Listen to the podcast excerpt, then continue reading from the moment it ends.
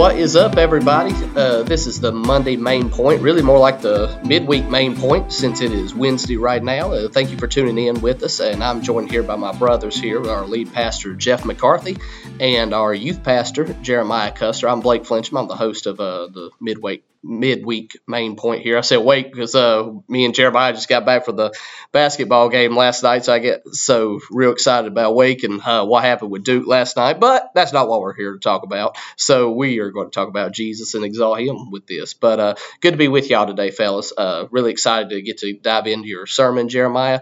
Uh, tell us a little bit, you know, the why behind this. I know this is your last. This was your last sermon here. So why why'd you go this route with a Christmas from beginning to end? Uh, I mean, I guess you're wanting a spiritual answer. I don't really have one. I, I love Christmas, so Yeah. I wanted to preach all of them, every text.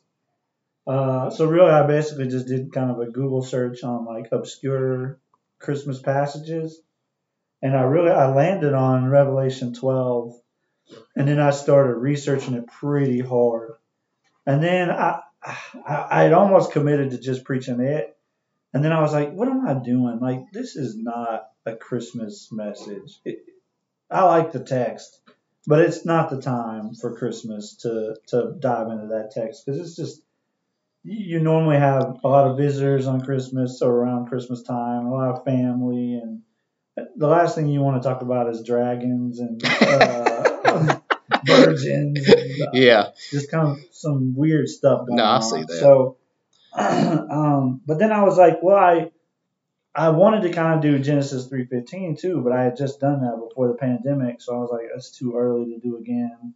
Although I think people would have, they they don't remember. Um, I could have done that again, but then I was like, well, I'll just do the whole. I'll just make this topical, which I don't normally like to do. um, and I also wanted to do like the very middle. Like I actually wanted to do a Christmas text. Right. So really, the sermon, the reason I cut one point is because I felt like it was too topical, and I wanted to really dive into John 3, 16, 17, 18. And at one point, I almost threw in 19, 20, and 21. Um, but I just decided let's go simple. Let's try and focus. Um, and, you know, based on the leading of the Holy Spirit, uh, that's kind of where we landed. So I, I, I like the title, like from beginning to end, wanted to show like the whole story and how the whole Bible was pointing to this moment, like these. And uh, I think Jeff's going to talk about that on Christmas Day, Christmas Eve. Christmas Eve, the fullness of time, and then Yeah, Christmas Day is the good news. yeah, Uh, the passage, what the oh yeah, from Luke angel two. said, it was Yeah. Luke, and kind of break that whole thing down with that who, what, when, where, why, and how. yeah. So that's that's kind of the story as to why we landed there. Um, I'm I'm happy with kind of how it turned out. Um, it's just not like my normal style. I No, guess, I got you. preaching. Yeah, yeah, Um, but that's that's But I thought it was clever though that whole uh, the bookend because I didn't- never never really put that bookend together where three fifteen and then the the passage in in Revelation. Revelation, yeah. which is the end. That, that okay, so these two things were there. So everything in the beginning, in the you know, in the middle, it's all about Christ and Yeah. how points to that, which is really the truth. Mhm. And when you really dig into passages and all, you keep you keep seeing how those references go back and forth, Yeah. which you know, Christmas Eve and Christmas Day is going to be full of it. Yeah. It's like okay, so. Yeah. Yeah, well, we've uh, we've got a lot to talk about today, I'm really excited to uh, really excited to dive into all really all three of these passages just a little bit and get to get to dive in the text with that. So I'm gonna go ahead and pray for us, and then we'll get uh we'll get into uh, the scriptures with Genesis 3:15, Revelation 12, and John 3. Lord, thank you for this uh, podcast. Lord, thank you for my brothers here um, who I get the privilege of serving with. Lord, thank you for our church here, and just pray uh, on this podcast, Lord, pray that we would decrease so that you would increase, and we would uh, exalt you and uh, no one but you alone, Lord. We ask this in your name. Amen. All right. So, Jeremiah, your first point was uh, Christmas. Uh, let's see here. Christmas was always the plan, and uh, your first verse with that was Genesis three fifteen, and I'll read that here. And uh, like you were saying in the context, uh, Adam and Eve and God had this great relationship in the garden in this paradise, and obviously sin came about, and uh, this is the post uh, the first promise post paradise, like you were saying, and Yeah. and uh, says in verse 15, I will put hostility between you and the woman, and between your offspring and her offspring. He will strike your head, and you will strike his heel. So this verse is uh, named by many scholars as the proto-evangelium, which in simple terms is the first gospel. And this promise that somebody is going to come in to defeat sin, to defeat the the curse of, that this serpent has brought about. And you said this was always the plan, and I actually got to thinking about this. This really goes with God's sovereignty, His uh, His uh, when it comes to His characteristics and His nature. A lot of times, I think people can be like, "Well, God planned for this perfect world, but then the fall." So, I I want to ask you to was the was the fall was Christmas a backup plan or what what's going on here because it seems like you know we wouldn't say God planned for the fall would we or something like that. I'll throw that question to to to y'all. So I, I actually kind of addressed that Yeah. a little bit in the sermon. Um, I didn't go into big detail because it's hard to know what, what questions people are gonna like specifically ask Right. when it comes to that. Yeah. So you kind of want to give broad strokes. But essentially, I believe that God, because He is all knowing, had to have known the fall would happen when He created us. Well, and if he didn't, and he created a rubric or what we we say rubric or like a syllabus. He created a plan that allowed for sin, um, but that doesn't mean he caused us to sin. Even though he knew it was going to happen, um, he still, because of love, created and because of his own glory, created us, um, knowing that we would rebel. But he also had the plan before he created us of Jesus and sending his own son to redeem us. So you could be like, well, he created us so that we we would sin. Well, that's what a jerk. But yet he already he already had the plan in place Yeah. to fix our sin. So like, is he a jerk savior? Like, what's going? I, I can see why people have a lot of questions. For me, I don't have too many questions when it comes to this area because I'm encouraged by the scriptures to know we're accountable and and it was us that brought our own condemnation. Jesus god didn't uh, condemn us but um uh, our own sin. And he promised that from the beginning. And that's why i say this is the first promise from god post fall because he did tell them look if you eat from this fruit if you disobey this is what's going to happen. And that's what happened. Um, and so i don't know if that answers your question specifically but um, I, I just want to make it clear that I believe from the scriptures, and I, I quoted some of the more specific scriptures later in the sermon, but I believe that God knew they would fall and had the plan, which is Jesus, in place before the fall. It didn't catch them by surprise. It wasn't a backup plan. It wasn't like, oh, they messed this plan up. I'm going to get a new plan.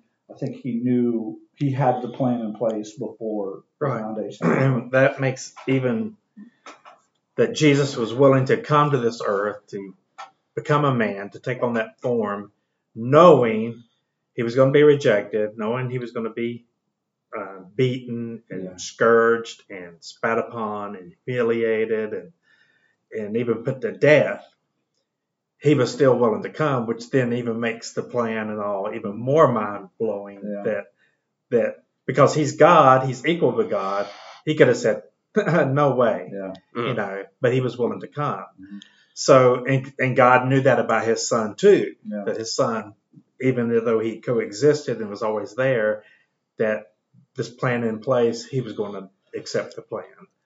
Um, so then that leaves us then, what are you going to do about the plan? Yeah. If you hear it and you know about it and you realize it, now it's up to you, which goes to that we'll talk about in a few minutes when we talk about that second Yeah. point or the yeah the, Yeah. the third point uh, on the outline, the second point in the sermon Yeah. about the the John three sixteen, because most people think opposite when they hear that verse.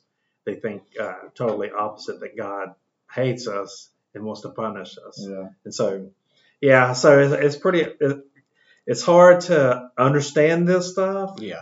I think from a parent's point of view, you probably can grasp it a whole lot more when you have children, and instead of punishing them, you offer them grace and all this other stuff, and, and that you have these dreams and hopes and plans for your children, but knowing they're probably going to disappoint you along the line, but you're not going to just totally uh, disavow them as your children, but you're still going to love them. Yeah. But when they do do something wrong, there is punishment and consequences. So, so from that perspective, you probably have a better better understanding than we do uh, from from a father's standpoint, but from a son standpoint, receiving grace and forgiveness and all that that gives us the same uh, kind of understanding too, Yeah. uh, from a different perspective. So. Yeah, when you see that playing, and I think it's really hard to argue against what y'all were saying with the scripts. I know you mentioned multiple scriptures yesterday that was like that mentioned like from the foundation of the world, and it, like if this was a plan from the foundation before from the foundation before the world even began, that was it's really hard to argue against that. Which goes back to even what you were saying was to show the love that God has for us. I think it even argues for a greater love with God with that. And so when it comes to that plan of sending this person, sending this Messiah to uh, crush the head of the serpent, we see uh, we see Adam definitely wasn't the answer, nor were his sons, because you see, uh, like you were saying, you know, Cain killed Abel. Abel, you know, really could have been the guy. He can't be because he's dead, and obviously Cain's not going to be a Messiah because he's a murderer. Um, and Scripture, and I think it's is it Paul in Romans that says Christ became the Christ is a new and true and better Adam. Yeah, it's wrong. Yeah, how is he the true and better Adam? Well, uh, if you look at that Romans passage, said through one man sin entered into the world, then death by sin, and then uh, then from from another man, then uh, through his death, life comes into the world. So he becomes like the new Adam for this new rebirth. Um, so in his translation that he used was offspring, and you know uh, the the New King James, uh, you know, uses the archaic language your seed and her seed, Yeah. and then they have a capital S for her seed, which for a lot of people, when if you look at that passage, um, they'll tend to use that for the virgin birth, how how a woman doesn't have a seed, she has an ovary, she has the egg. Then this was something new and something unique that this was even here in this verse of scripture that this was going to be a unique birth that happened with when this um, Messiah shows up. It's not going to be a human Messiah, but it's going to be an actual offspring of, of God, God's own Son. And how would that happen? So uh, that points to it too. So it's it's through that that God's um, was willing to come to this earth through Jesus Christ in the form of a, a baby, um, through the Holy Spirit. Um, that, that that child vulnerable, even as a little child, and and Herod tried to have him killed, even as a baby. That that even foreshadowed that that this this is going to happen. This this person is going to suffer. They're going to die. And Scripture is clear with with Isaiah with the suffering servant and all that. Yeah, that- Isaiah that 53. this is going to be, and in Psalms too, that that this Messiah, this person that comes, um, is going to is going to suffer suffer badly and, and even die. And so, um, and that that that that bruise your bruise your head and bruise his heel. That uh, he was going to crush Satan's head, but in order to do that, it was going to be a, a bruise on the heel, which points to the cross as well. So, um, so so that helps you to see that this is truly a unique person that came. It wasn't just a human being; it had to be God in the flesh. You know, God with us.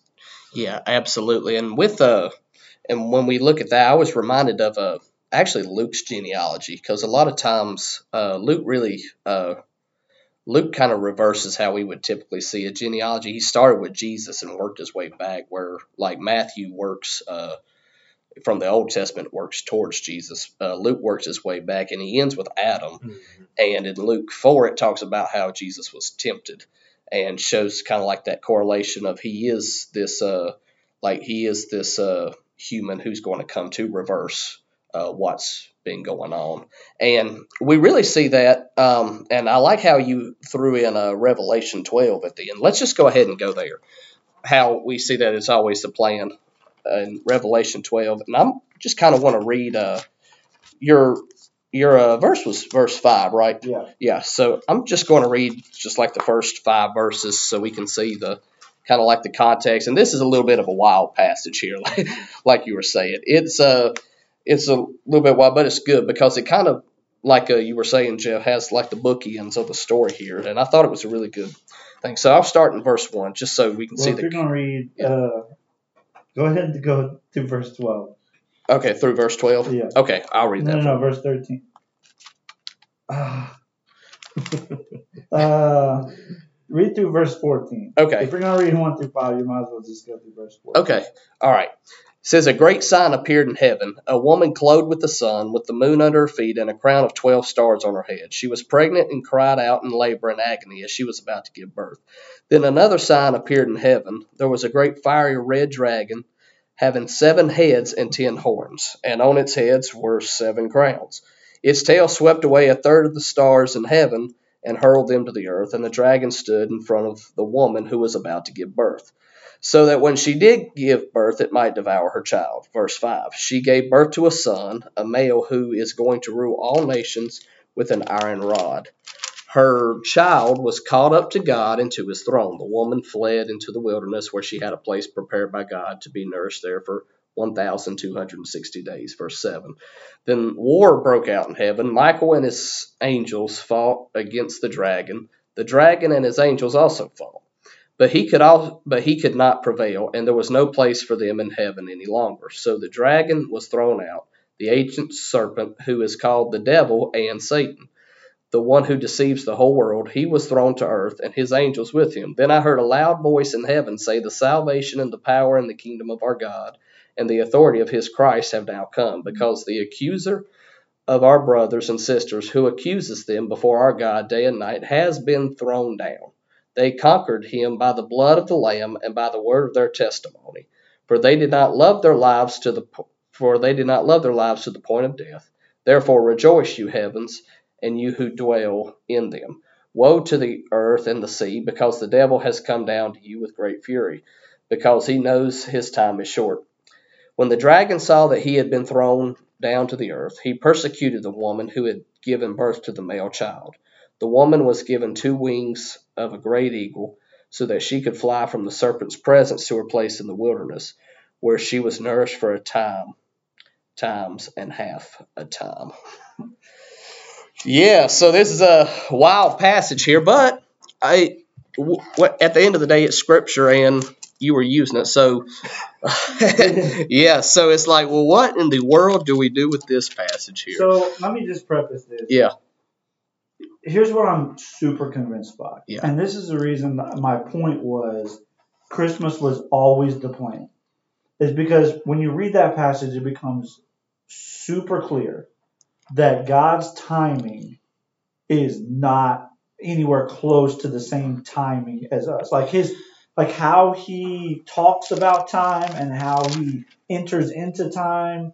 Like first off, he created it. And he created it linear for us. So for Right. us, time is always linear. We And can't we can't take our minds off the fact that everything that happens right before this moment is the past, right now is the present, and there's the future. Like it's all one line. We can't we can't fathom a God who is both here right now and with Abraham right now. right. So, Like- with human time, this this doesn't make a lot of sense through human time lens, if you will. Yeah. You know, And so like when we that's why and, and you, you notice I brought up like Satan in in the the garden. Yeah. I did that on purpose. Because this passage and I didn't read it again because I didn't want to you can't go into all this. Mm-hmm. but this passage is where we find out who that ancient serpent is that's in the garden. Yeah. Why is he even in the garden? give some clarity. there was to that. clearly a battle that happened, but this passage in Revelation talks about the battle happening right at the birth. That the battle is taking place at the birth. And so it's like, how? Yeah, How in the Yeah. world is the battle like? Because he talks about her going into the wilderness, which we know is like Egypt and all that. right. Right. Um, Well, Herod was used by Satan yeah, to kill, and if, and I preached on that passage before uh, about uh, uh, Rachel weeping for her children, Yeah. which was Oh, pointing yeah, to that yeah, thing that uh-huh. was going to happen. That how Herod, even at Jesus' birth, Satan wanted to destroy him even at that time, Yeah. And so so he just basically used Herod, who was doing it for his own selfish reasons. He didn't want a uh, a Messiah that wasn't him to be born, and so he had every child under the age of two killed. Yeah. Every child, boy and girl. It just says every child was killed. Yeah. So they didn't like check it. Oh, yeah. They just if there was a baby, a woman was nursing the child, they grabbed that kid, child and killed it. But but fortunately, through the gifts of the Magi, God provided the way for Mary and Joseph to be able to escape to Egypt and be able to live there for two or three years, how long it was before they were able to go back to Galilee when Herod died. So so I think this passage in Revelation was pointing to how this battle, this enemy, this fight that's been going on, this struggle since the beginning of time was still going on even then, because it clearly references when Jesus, uh, her child, was caught up to God in His throne. That Yeah. apparently He died, was raised again, and ascended to the throne. Yeah. So, so it's kind of like the bookend to the story, like you were saying. So, Yeah. so this is the same struggle that's been happening Yeah. for for eternity. It seems like, Yeah. but there will be a. We know in Revelation there's going to come an end to all that and then God's going to have the final judgment. Um, and so, uh, so, so the final judgment then even points back to what you are going to bring up about John three sixteen that Yeah. that do I stand before God condemned uh, already, or if I believe in Jesus, then does does that condemnation Yeah. is it removed? And Yeah. so so so it's all still tied together, even though it's using language and image imagery that John at that time was trying to write so that the people that read it can have some kind of understanding about what this seemed to look like or could look like.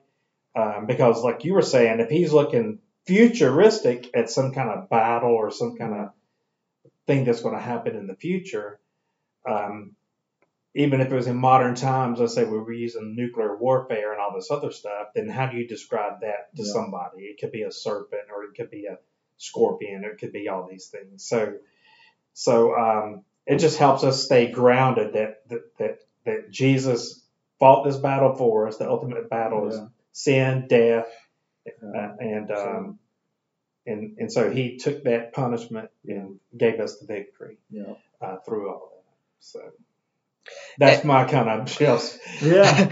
cliff note version of saying, okay, this is how it makes sense to me. kind. Well, and I think I'm glad you bring that up about like staying grounded with Jesus because that's where I think a lot of people can go wrong when not just in this passage of Revelation, but trying to interpret Revelation in general. I think a lot of times people can overcomplicate it. And now, don't get me wrong, I'm gonna be fair to them. It is a very complicating book to try and to understand, especially like, I mean, that passage starts out with a sign in heaven, a woman clothed with the sun. It's like the imagery is kind of hard to understand and what analogies are trying to be made. But it's it's always going to be about Jesus. It's the the the title of the book is the revelation, not revelations, but the revelation of Jesus Christ. What's he's what's being unveiled about him. So anytime you're trying to interpret this book, always go back to Jesus because that's what it's going to be about. Because a lot of times and with and with that John had a certain context he was writing to.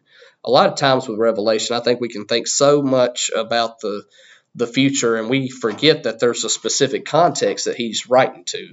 If it was just about all future, what what would it why would he write to that context about? it? Does that kind of make sense of what I'm saying with the hermeneutic there?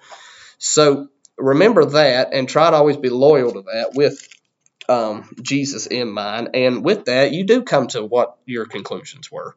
Uh, this is about Jesus. And you said some people had referred to this as an apocalyptic Christmas. Yeah. Was that with Dr. Akin in the. Oh, I don't. Yeah. I, I don't. I can't remember who. Yeah.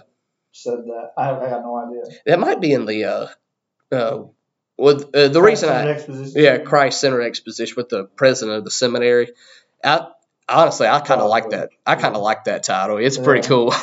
So, but with that, uh, you do see that there has been this uh, battle always, and I was reminded of what you were saying with uh, Jacob and Esau. I think King Herod is a direct descendant of Esau because I Mhm. think he was an Edomite. Mhm. So you see that the Edomites going all the way back to Esau, Esau tried to kill Jacob, and Jesus came from the line of Jacob. So even in that whole grand narrative of you have this war, you see that the war over this child had been going on millennia before Jesus comes on the scene. Uh, because if he can get rid of Jacob, there's no line. Yeah. So you have this history of Satan knows I going to argue he knows that this uh, uh, baby, this seed is going to crush it from the line of J. So he was using that, and we even see that with uh, Rachel weeping for her children with King Herod in uh, the the birth narrative. So I thought that was um, thought that was interesting too to see how it's always kind of And the Go thing back. to go back to what we talked about earlier, Satan's not omniscient. Right. You know, God is, Yeah. Right. But Satan has he can, he's he he understands and knows what's going on. He has revelation, uh, and he acts on it, and he does have limited power that God gives him. Uh, but he his I think he is more reactionary than he is proactive because uh, when Jesus said, you know, he, he was going to build his church and the gates of hell will not prevail against it, the church is the thing that's supposed to be proactive and moving forward, and it's supposed to be Satan that's reacting to what we're doing. But on the but what we normally do is we're the ones become reactive time. And when really we have we have the authority that God's given us to to live our lives and to try to you know help people understand and see um, this Christmas thing is all about Jesus coming to die for us on the cross, and that that we we're the ones who are supposed to be proactive because that battle that's going on is still going on for the souls and hearts and lives of men and women, boys and girls. and I I think that's a good transition to uh, the next point that uh, Christmas uh, Christmas when Jesus comes and this eternal life He offers is the gift that keeps on giving. So we've seen how Christmas was always the plan, and we saw that from Genesis three and with Revelation twelve, kind of tying that all in together. And so now uh, with John chapter three verses sixteen through eighteen, we see that uh, Jesus is the gift that keeps on giving and with the eternal life part. And I'm going to turn to John 3:16 and 17 and 18 and read that for us. And Jeremiah, I really like that you really brought some emphasis to verses 17 and 18 because I completely agree. I think those verses are pretty neglected. Um, Yeah, and I was telling you, I didn't Yeah. say this in the sermon, but Yeah. I was telling you uh, last night. Yeah. It's not just that it, it follows verse 16. Like if you're not if you're not going to read John 3:16 from John 3, then you're going to go to the Nicodemus story. So like there's there's multiple passages that kind of distract you from the fact that 17 through the rest of the book even exist because you got the whole story with Nicodemus and that's where the whole born again talk comes from and he asked the question like how in the in the world do I go back into my mother's womb and be born a second time like that whole conversation that happens with Jesus Yeah. and then he talks about the uh, the son of man will be lifted up like the serpent in the wilderness and so there's a lot of good there in the beginning of a chapter A lot that of good can context. Yeah. distract you from 17 and 18 but I think I think to our detriment the church's detriment that they ignore 17 and 18 and you'll see Well, in 17 and 18 actually gives you the context of what, what it means to believe. yeah. Because it, but if you just read that passage, for God so loved the world that He gave His only begotten Son, that whoever believes in Him yeah. should not perish but have everlasting life, then I could say, well, I believe in Jesus, or I believe, you know, God sent Him. yeah. But is that did, does that mean I'm believing from a saving point of view that I'm believing now and I want to give Him my life because I'm trusting in Him as my Lord and Savior? And so I think those verses that follow helps to understand what He's talking about when He says believe. yeah So Yeah. that's why they're important. And verse 17 and 18 say this for for God did not send his son into the world to condemn the world, but to save the world through him. Anyone who believes in him is not condemned, but anyone who does not believe is already condemned, because he has not believed in the name of the one and only Son of God. Uh, I, I love what you say a lot. If you just preach condemnation, you're a jerk. Yeah. You're a jerk. If you don't offer a solution and you only expose the problem, you're a jerk. Well, these verses clearly say the solution. They say that, look, we're, we don't need to preach condemnation and only condemnation because they're condemned already. Yeah. You- Jesus came to rescue those who were condemned already. You know, it's be like if uh, somebody's bleeding out and you're like, well, you look real bloody, and then walk off. It's like, we obviously, Yeah. you know, it's like you offered no solution to it whatsoever. And with uh, with G and Well, and no one likes a boss that that's all they ever do is point out, hey, here's the problem, here's the problem, here's the problem. You're like, hey, can uh, maybe you offer a solution every once in a while? Right. can you like can you tell us how to fix the problem? And they they just focus on the problem all the time. And uh, I mean, I don't want to belabor this because the the Bible is clear; they are condemned. Yeah. It's just not Jesus or God because some people think like, oh, why'd you why are you always preaching Jesus to me? You're just condemning me to hell. And I was like, no, no, no. You are condemned because of your sin. But if I just told you you're a sinner, you're you're going to hell because you're a homosexual or because you're a murderer or or because you're an idolater or because you drink too much or whatever your pet thing of the day is that you like harp on with your kids or your grandkids or whoever it is that you're always kind of Bible thumping. If you're always focused on like their pet sin and their specific sin, um, like that, the problem, which by the way, I'm, I'm becoming increasingly convinced that specific sins are symptoms of the problem. Mhm. The real problem is they're a sinner. yeah, And, and we gotta we gotta teach people they're a sinner. But like I was telling you yesterday, and, and y'all weren't there for this conversation, but basically, I believe that people know they're a sinner. They want they might argue with you on a specific sin, like I'm not a sinner because I'm homosexual. They might argue that point. They're not going to argue with you that they're a sinner. That's a common nomer in all of American culture. right. Because you hear things like, well, nobody's perfect, and I'm human. I'm human. Nobody's perfect. We all make mistakes. We all make mistakes. The devil made me do it. The devil. yeah. that's four phrases you hear. I would say weekly, if not daily, from people. I'm, I'm dead serious. Yeah. People still say that. Yeah. They know that being human means you make mistakes. Like my kids get that. My, neither one of my kids are Christians yet, but they get it. They know that humans make mistakes. They're not perfect.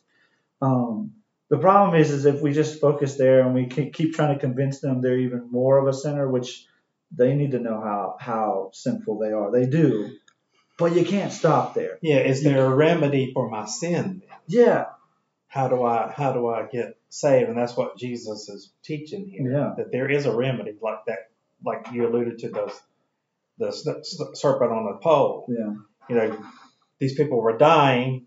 It was a serpent biting them in the wilderness, which kind of goes back to your Revelation passage. It was talking about you know the, the battle against God's people, and so uh, so the remedy was to take a, a a serpent, which is a symbol of sin, a symbol of Satan, and, and put that serpent then on a cross, on a on a pole, a stick attached to it. So he probably had to drive a nail into it for it to be on up there yeah. and rise it up.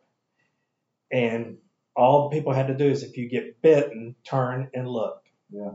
That was the remedy. Just turn and look. By turning and look, then means you believe. If I look at that snake on that pole, I'm going to be saved. And so, in the same way, when he talks about Jesus lifted up, and Jesus then becomes that sin for us, he becomes the serpent on a stick. And so, when he says to believe in him, it's like, okay, I understand I'm a sinner, and how do I get out of this precarious situation I'm in that I deserve death and hell? Well, I look, look to Him in belief. Yeah. And when you do that, then the Bible says that uh, we can be saved. Uh, because I'm not looking, I'm not, I think part of the problem is everybody, everybody, nobody wants to go to hell. And, you know, Yeah. except you're some crazy rock and roller that, you know, I'm on the highway to hell or something. They Yeah. think it's some kind of big party. Nobody would want to. And so when all the, pa- all the preachers would preach hellfire and all that, which is what people really want to hear every week almost. You know, you have people like, hey, y'all need to preach on hell. Then if I turn to Jesus, I'm just trying to escape a punishment. I'm just trying to escape hell. Like a get But out of did I really free turn to Jesus to believe in Him to say, "Hey, I want to trust you with my whole life and, and trust you not only with my life but my whole eternity because of who you are, not because of what I escaped." Yeah. And so I think I think um, so. Then when that preaching and teaching comes through, then it makes people think that well, I'm condemned and God wants to condemn me. God wants to punish me. God wants to send me to hell.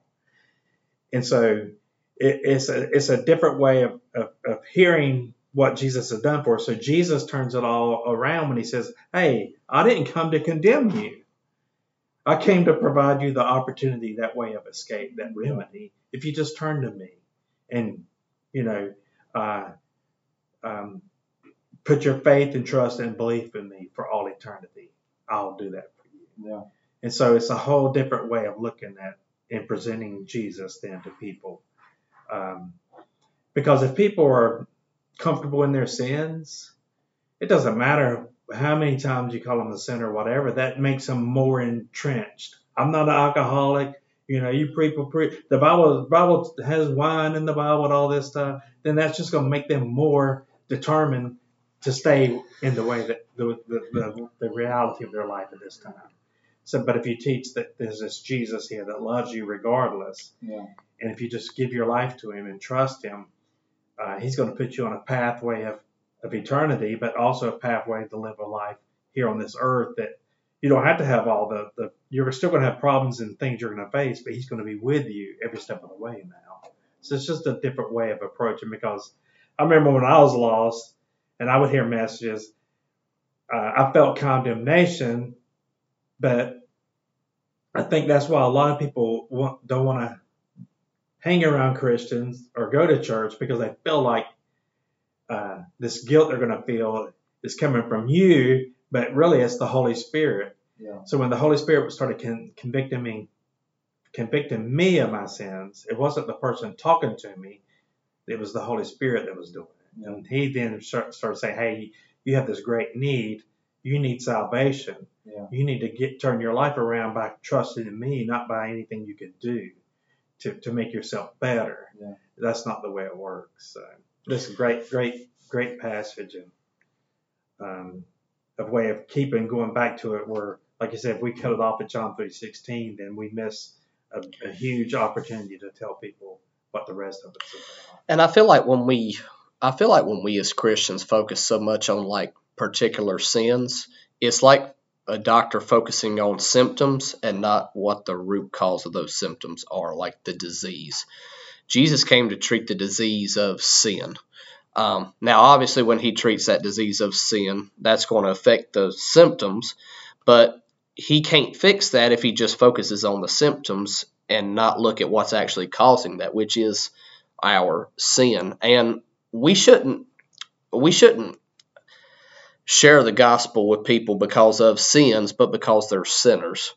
Because we want them to have a new identity in Christ and not looking at them as projects to or people to be fixed, but people to be loved, people to uh, show that they are, you know, to show them that they have somebody who does love them, who loves them. They'll meet, who loves them so much that he will come and meet you where you were at, but he's not going to let you stay where you were at. Um, because like in uh like I think First John is a great example of uh you know if you love Christ you're not going to continue on and on and on in sin. You know that should produce genuine fruit of repentance like uh like uh turning to him like uh, the Israelites did in the wilderness when they looked up at the serpent. They had to look and live to repent of their sins. Um Well, and like um, I saw a bumper sticker the other day on a car, and I think I talked to you about it when we went to lunch, and it, it said, uh, um, uh, I was born okay the first time.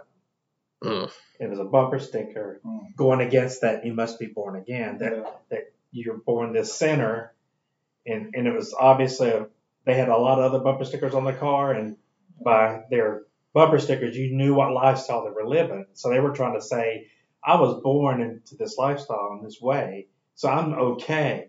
Don't try to get me born again. Yeah. And that's kind of the way our culture is right now. Um, everything that uh, is true and right, Satan always has a counterfeit and counterfeit argument to it. And um, so, so, so, if we stopped at John three sixteen, that that falls into that that bumper sticker. That okay, well, you know, God sent Jesus, but you know, I, I don't need to be born again. I'm okay. I don't need a savior. You know, why are you trying to condemn me uh, for my lifestyle, things like that? And so we just have to be really wise as Christians now in this culture we live in. Sometimes we even have to uh, make sure, like if I was going to use a term, I could define it, but then I would have the person I'm talking to. ha- what do you mean when you say this? Like if I had to, if I sat there and had a conversation with a person, well, hey, I noticed your bumper sticker. What do you mean by that? Mm. And then let him tell me or her tell me what they mean by it, and then that may help help clarify, um, you know, that that that opportunity to try to share a witness to something. Well, and when you do that, you're showing interest in them. You're seeing their point of view instead of like trying to shove our point of view, if you will. Uh, you're trying to get into their mind, see what where they're coming from, so you can show them their need, but in a loving in a loving way, because you're just simply having a Well, conversation about sticker, Christ. if I look yeah. at it, then I'm not going to talk to the person because in my mind I'm going to say, well, they've already got their mind made up. And that's what most Christians do. They don't talk to anybody because they think, well, that person either is not, they don't really care or they got their mind made up or they're already judging me because I'm a Christian. Like when we, we, we, we've all had this conversation before about when do you let somebody know you're a pastor if you're Mhm. having a conversation with them? Because as soon as they find out you're a pastor, a lot of them will start apologizing, start changing the way they're talk, Put up some blockades and stuff. put Yeah. up barriers. And so um, to me, it's just another barrier that people have put up. And unfortunately, because of um, a lot of um, probably maybe well intentioned, I'm not really sure a lot of times on their intentions, how a lot of people, the low, uh, a vocal few, um, have been prominent in the news um, and really was not preaching John 3 16 in a positive manner, but was preaching more the condemnation part and doing it vocally, doing it with signs, doing it so people will show up and and not pre I mean, even when they preach and teach, it comes out across as I'm teaching this from a hate point of view, that I really hate you, not not the sin. And so that's part of our um, big problem that we have right now with our our um, uh, culture we live in is they throw out the church all in one big bucket too, which includes also the churches that have compromised on sin and lifestyles and all, and pretty much have watered down everything. Where what does it even mean to be a believer and follower if if there's no real and if there's no sacrifice or no real change in my part, but I can still be a member and a follower of this church and be in good standing. So both of those things have really um, created a problem for us to, to go go back to the scripture and try to stay true to what the scripture is teaching, so we can talk to people where they can hear. Yeah. Yeah, and with uh, with uh, the theme of Christmas brings the best gifts and gifts that keep on giving. A lot of times, and we got to be careful in not always just doing the condemnation, but uh, focusing on the per, you know the person who brings the gifts that keep on giving. Because I think a lot of times, and it I don't think it's bad intentioned, but a lot of times it can be like, what do you want to you know? Do you want to go to heaven? Do you want um do you not want to go to hell? Things like this. We can focus so much on the benefits of salvation, but I, I think a lot of times something that I've been convicted of is pointing towards the person who can offer salvation, that work. And then when you do that, you can see like the need and uh, really balance, uh, really balance the truth and grace. Or is that the right way to look at truth and grace? Or maybe we should look at at, at a different way. Um, no, I don't know. Sorry, there's a few questions in there, but Yeah. Um, no, it's just this whole the whole thing about like our culture knows way more about what we are against. Yeah. And that's what's frustrating to me. And if I'm being honest, for a long time in my life, I could quote way more scriptures about what we were against. Like if somebody asked me, should I get a tattoo? Or if someone asked me, should I drink alcohol? Or someone asked me, uh, should I kiss my girlfriend? Like when's the appropriate time to cross that line or hold hands with my girlfriend or whatever. I had all these like proof texts for like sins and, and pocket sins like uh, homosexuality. Like here, the Bible says here, here, and here, you can't be homosexual. But then if you had asked me like, well, then who's Jesus and like what what's good for him? I had like two, John three sixteen and like maybe maybe Romans six twenty three because half of that is about the gift. Yeah, we just sin is death. Yeah, but the other half is like about the con- not condemnation, but the the sin part of it, Yeah. right? And so like we're just not. I hate to say it, but we just we're not good on Jesus. Mm. I just don't think enough people, even Christians, realize that like Jesus is the best thing. I think you hit the nail on the head there. We've got to talk about Jesus. Like, not, do you want to go to hell? Like, who, like Jeff just said earlier, no one, no one wants to go to hell. If they actually knew what hell was, no, No. no, one wants to go. Not there. at all. Not even the rocker who thinks it's a party, because they just have a different definition. They're just, they're just trying to redefine heaven where they don't need Jesus to get in Right, right. um, and they're just creating their own heaven or whatever.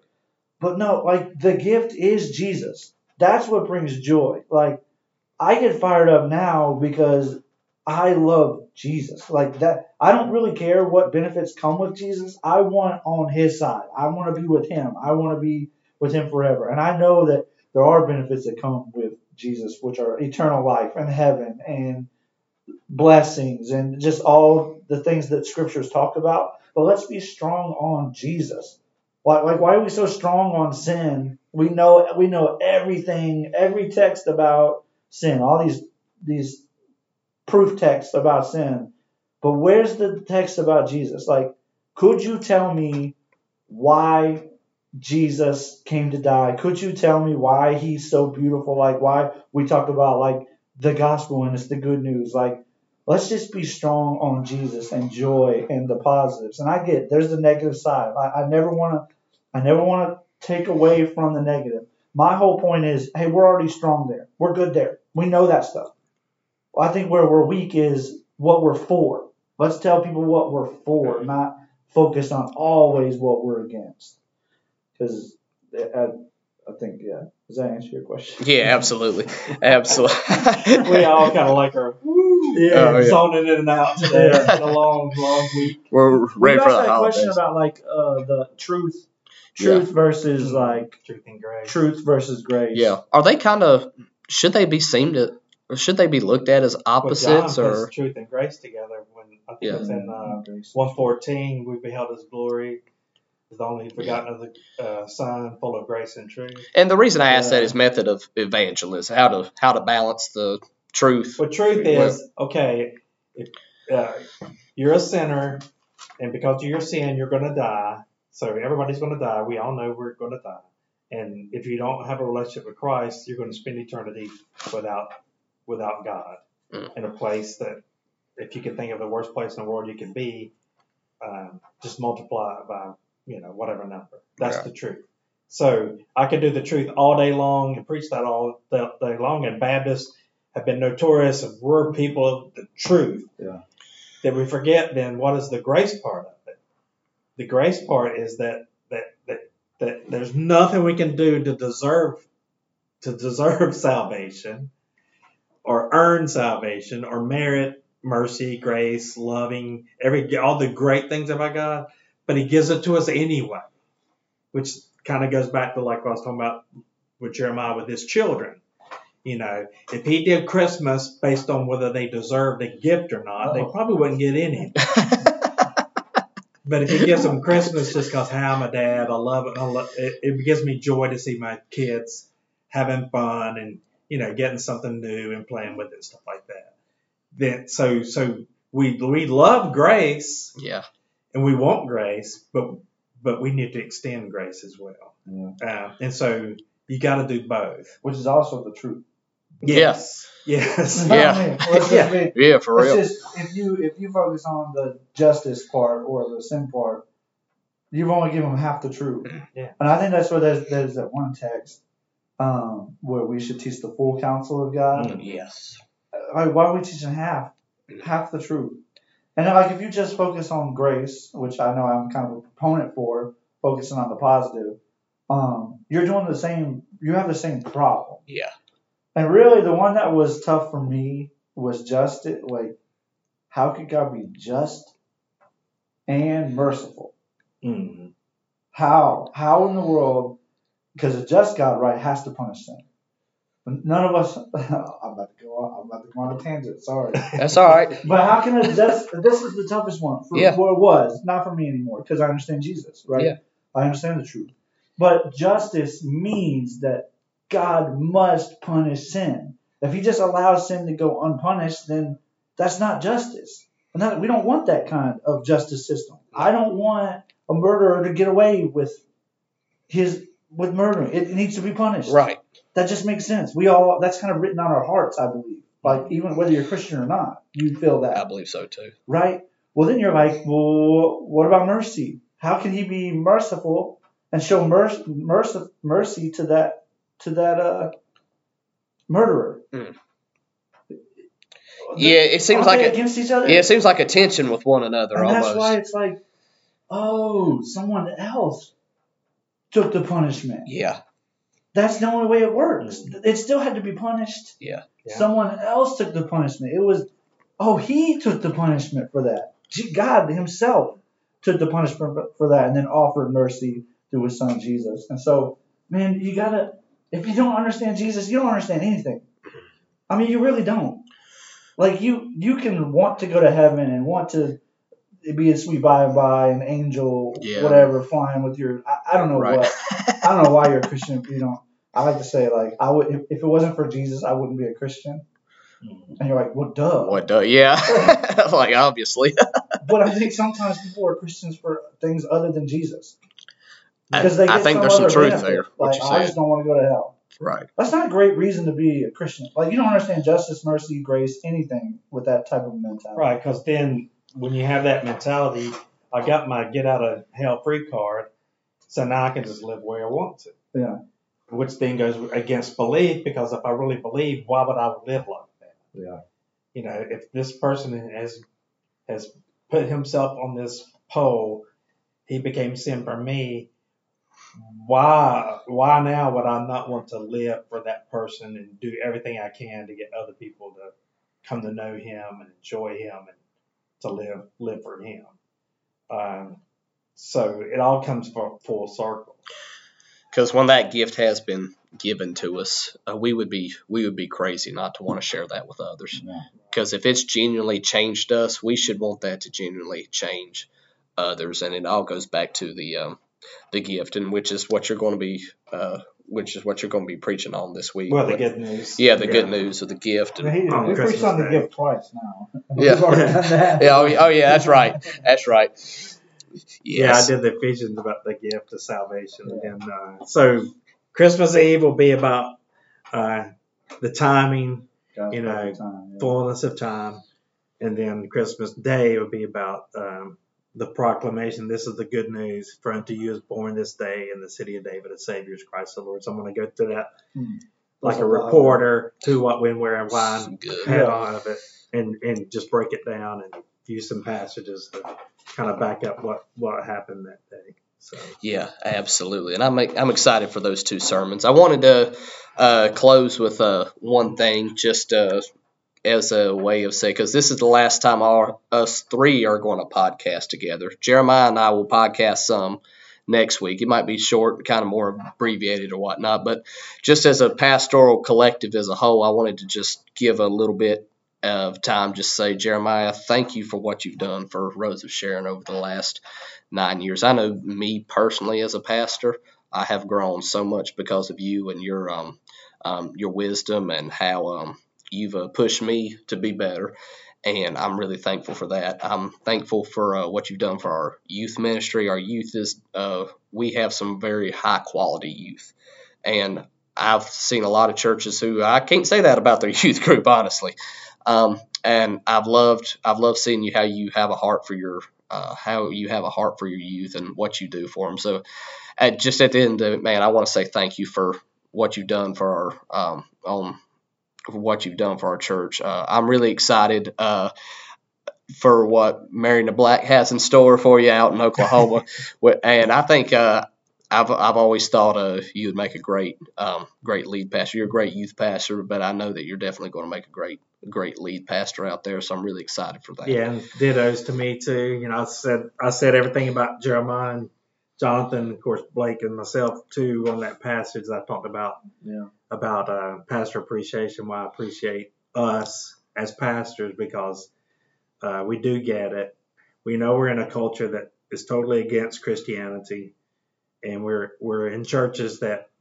Um, I'm talking about the church as a whole, where a lot of Christians are nominal Christians, or may not really be Christians, or may never really been regenerate and things like that. And we have all these things uh, coming at us about what church is supposed to be, and but we still try to continue each and every day trying to preach the gospel, trying to point people to Christ, trying to you know minister to them and help them as much as we can.